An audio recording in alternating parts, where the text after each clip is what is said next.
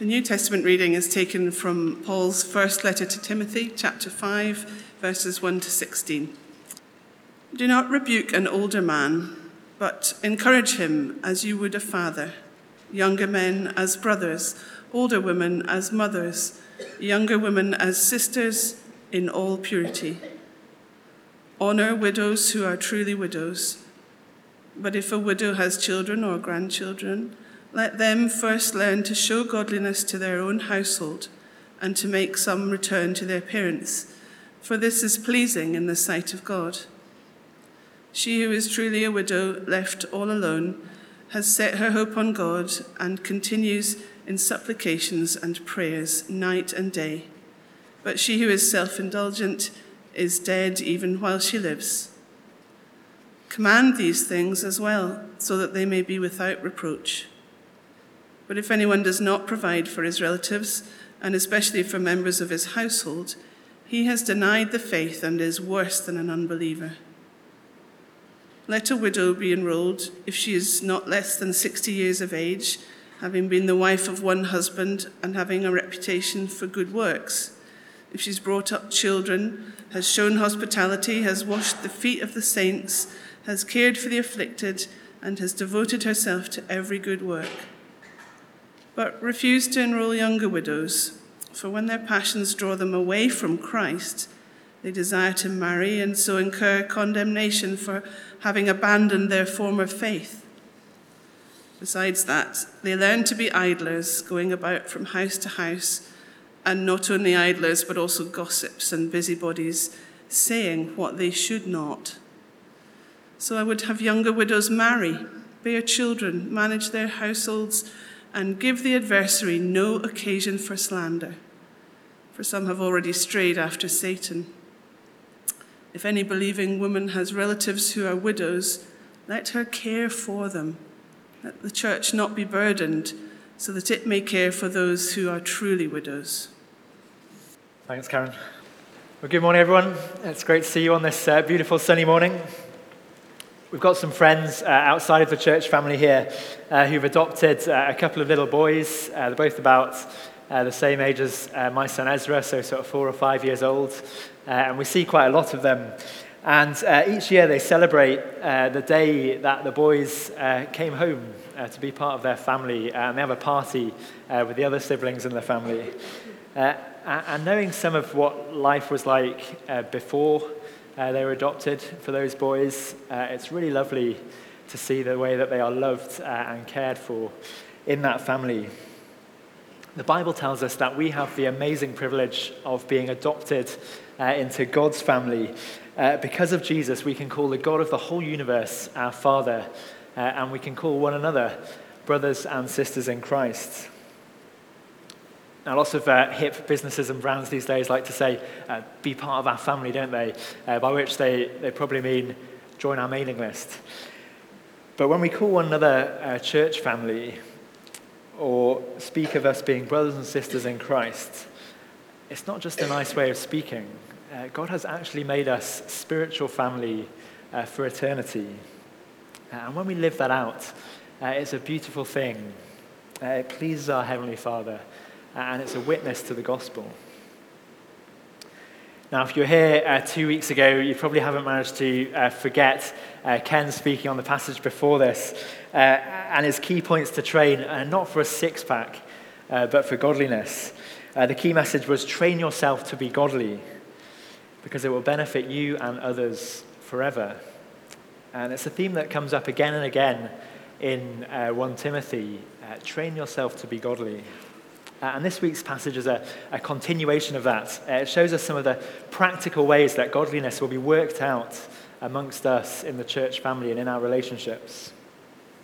Remember that Paul is instructing Timothy uh, so that he may know how one ought to behave in the household of God, which is the church of the living God, a pillar and buttress of the truth. Uh, the church holds firm in and holds out the truth to the world. Uh, so the way that we relate to one another as church family uh, really matters. Uh, so let's pray that we would uh, understand this passage today uh, and put it into practice. Let's, let's bow our heads.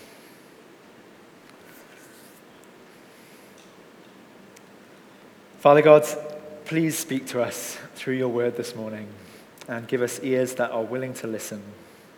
And please teach us to be a church family who glorify you as we strive for godliness and seek to love one another. In Jesus' name, amen. Well, put yourselves in Timothy's shoes. Uh, he's a young church leader. He's got um, various congregations of different ages and uh, both genders. Uh, we know there are various issues in the churches, uh, and Paul is instructing Timothy to keep the church on the right track, uh, to keep the main things the main things, uh, to not move away from the gospel, and to strive for godliness. Uh, but that's bound to mean having some difficult conversations.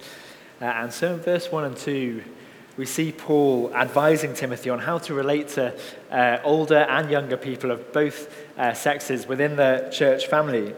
Uh, here's what he says Do not rebuke an older man, but encourage him as you would a father, younger men as brothers, older women as mothers, younger women as sisters, in all purity.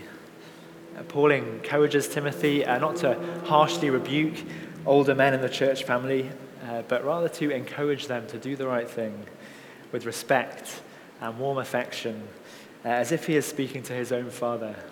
Uh, he gives uh, he's to give the older women respect and affection uh, like his mother, and he's to treat the younger generation as if they're his brothers and sisters, loving them, caring for them, treating them with absolute purity and self control.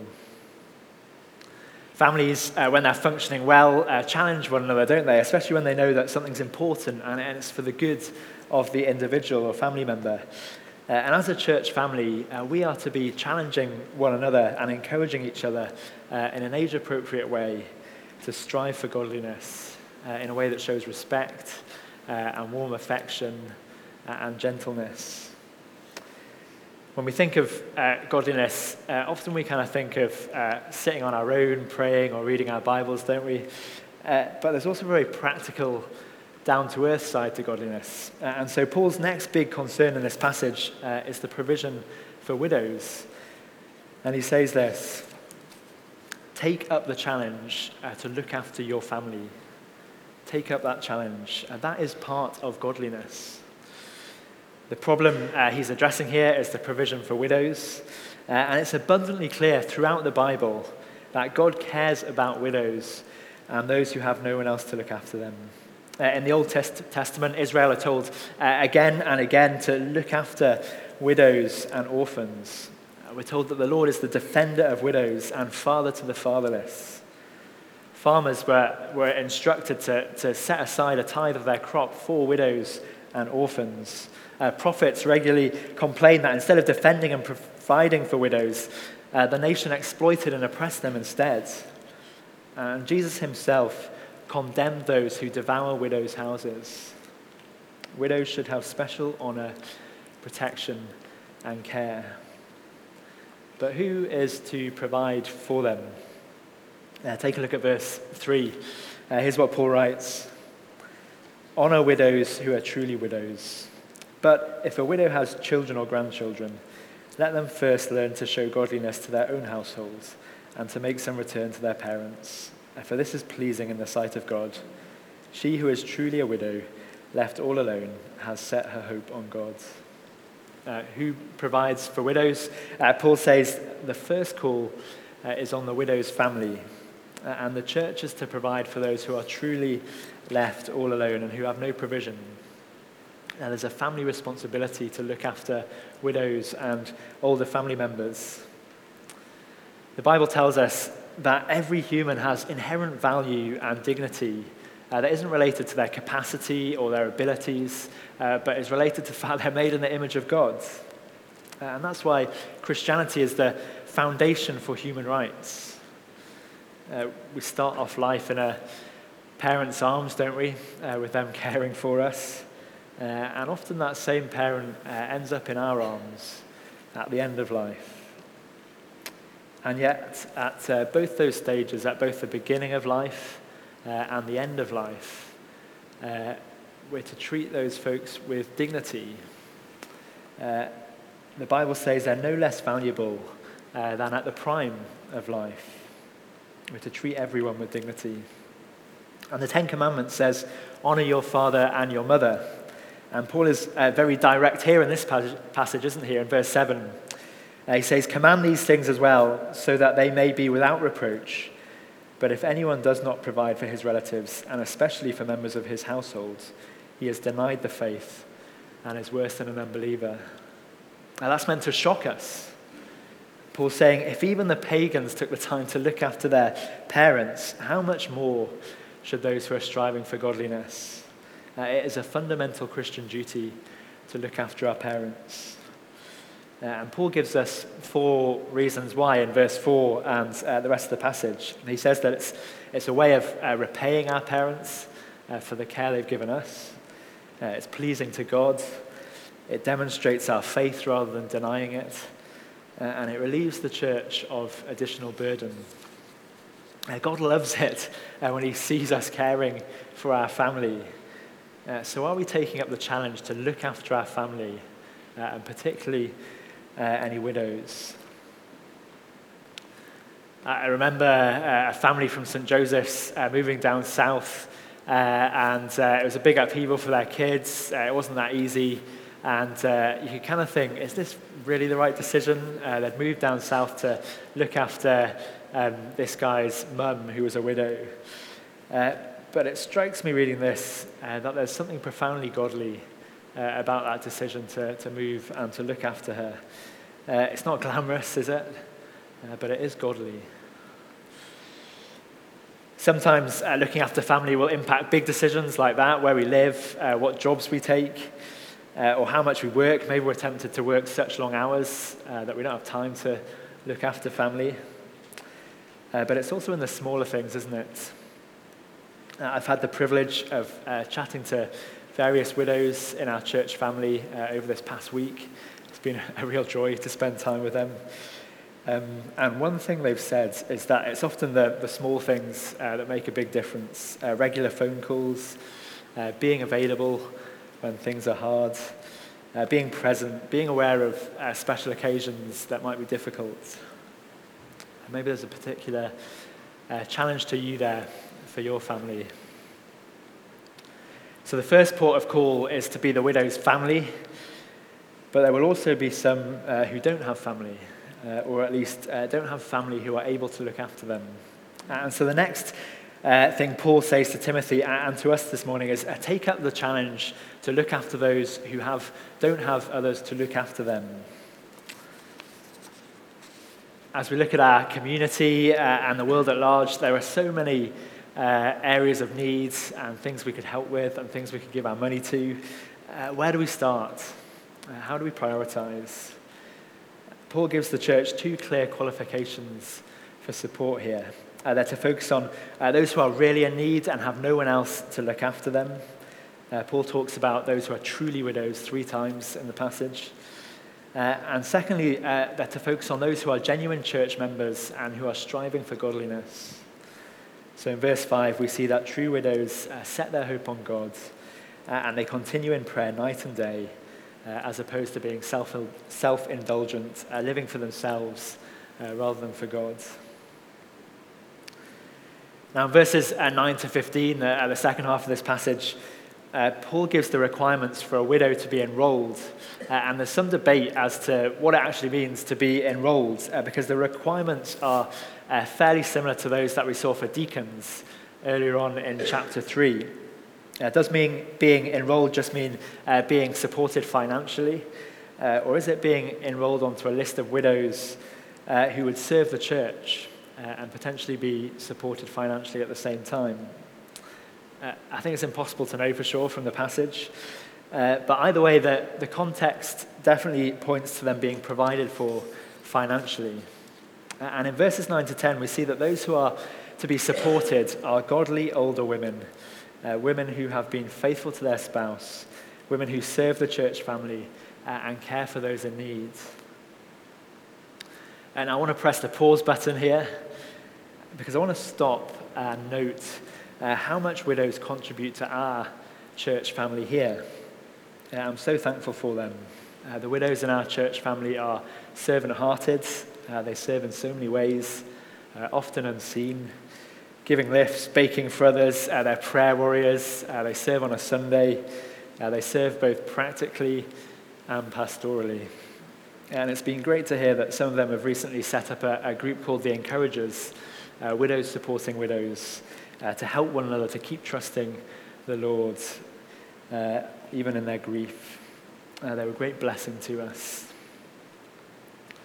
Now, it's less u- usual nowadays uh, for widows to be left with no financial resources, although not unknown. Uh, but we can certainly say that many of our widows uh, meet the criteria Paul gives us if that support was needed. But Paul says here that he doesn't encourage putting younger widows on the list, uh, as we see in verse 11. Uh, firstly, because there's a good chance they'll want to remarry, uh, and secondly, because they may be tempted to be idle. And now, let me acknowledge that it's easy to be a bit wound up uh, by what he says in verse 14 in our day and age, uh, where he encourages younger widows to, to marry and have children. Uh, but it's really important to, to note the context here uh, of verse 15 which tells us that some women had strayed, uh, possibly into sexual immorality. Uh, and so he's saying that it's necessary to be realistic about sexual desires, uh, and it's far better to marry uh, than to be led astray. Uh, but as Paul says uh, elsewhere, each person is free to marry or not to marry. And he makes it very clear there in another letter that he says these things for their benefit, not to put any restraint on them. So we see here that the church's support is to be limited to those in genuine need, uh, and if there are alternative means of support, uh, they are to be used. Uh, and it's striking here that Paul instructs them to focus on those within the church family. Uh, the church itself cannot take responsibility for organizing uh, social care for everyone.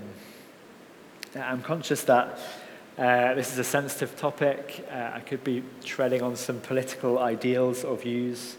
Uh, but it does seem very clear here that the church itself is to support those within the church family primarily. Uh, Jesus himself said, By this all people will know that you are my disciples if you have love for one another. Uh, and people will be drawn to that uh, as they see that, uh, as they see that there's something different about the way we love one another within the church family. Now, let me say as well that that doesn't mean that as individuals uh, we won't support those outside the church family uh, as we live out the call to love others and to uh, take the gospel to the world. Uh, some of us might even be called to, to work for charities doing that or to set up organizations to do that. Uh, but that's not the primary role of the church. Now, there's lots to think about there, uh, but let's not miss the point here that we're to honor true widows. Uh, we're to look after those who have no one else to look after them within our church family. Uh, one of the great privileges of uh, being on staff is that sometimes you get to see uh, a bit more about what's going on uh, across the church family. Uh, and there are a number of people who have received practical help, whether it's financial support or food shops or appliances bought for them. and I'm so encouraged to see that and to know that that is happening. And I know that those folks really appreciate that as well. But let's challenge ourselves to make sure no one falls through the gaps. Uh, God smiles uh, when He sees us loving one another, uh, and it's a witness to the world. Now, uh, I think there's a good case here for uh, creating some sort of church hardship fund. Uh, it's something that needs proper thought and would, would be need to do, be done very carefully. it's on our radar uh, but at the moment, uh, we need to be doing these things individually uh, and within our small groups. Uh, we're a church from lots of different backgrounds, uh, and let's make sure that we don't assume that people are okay and that they aren't struggling financially. and let me say, if you're worried that someone does need financial support, please have a chat to someone on staff who might know a bit more background or know whether they've received support previously. Um, and let me encourage you to also involve others uh, so that when we're dealing with finances, uh, we're being transparent about that uh, and so that the load can be shared, uh, but also doing it uh, in as confidential a way as possible uh, for the person's dignity. And with regards to widows, most don't need financial help, but we do need to honour and love and support them as we do that, it's really important to be mindful uh, and remember the fact that uh, grief may well be a part of everyday life for, for years uh, after they've lost a spouse. Uh, some have said to me that coming to church on a Sunday uh, can feel lonely, uh, and so it's really good to have someone to sit with. And it's also been mentioned that, that when you're grieving and feeling vulnerable and fragile, it's harder to deal with someone changing plans or letting you down. So, so be reliable as far as you can be when offering to do something or to meet up with someone. and simple things like meeting up or a phone call go a really long way. How will the world know uh, that we belong to Jesus? Uh, Jesus said that it's by the way that we love one another. Uh, God is so pleased uh, when he sees us living these things out. Uh, it makes him smile. Uh, it's a beautiful thing when the church family comes to life in this way, the way that God intended. and it's a great blessing to us, and it's light to the world around us. and the way that we will do that, the way that we will live these things out, uh, is by keeping our eyes fixed on Jesus. Uh, here's what Paul writes elsewhere, and let me finish with this. He says, Walk in love as Christ loved us and gave himself up for us, a fragrant offering and sacrifice to God. Let's pray that we would put these things into practice.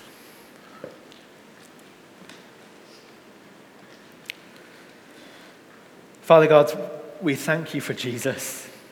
Thank you that he gave himself up for us, that we might be part of your family. Uh, help us to live that out. Help us to strive for godliness and help us to love one another, uh, not just in words, uh, but in really practical ways too. Amen.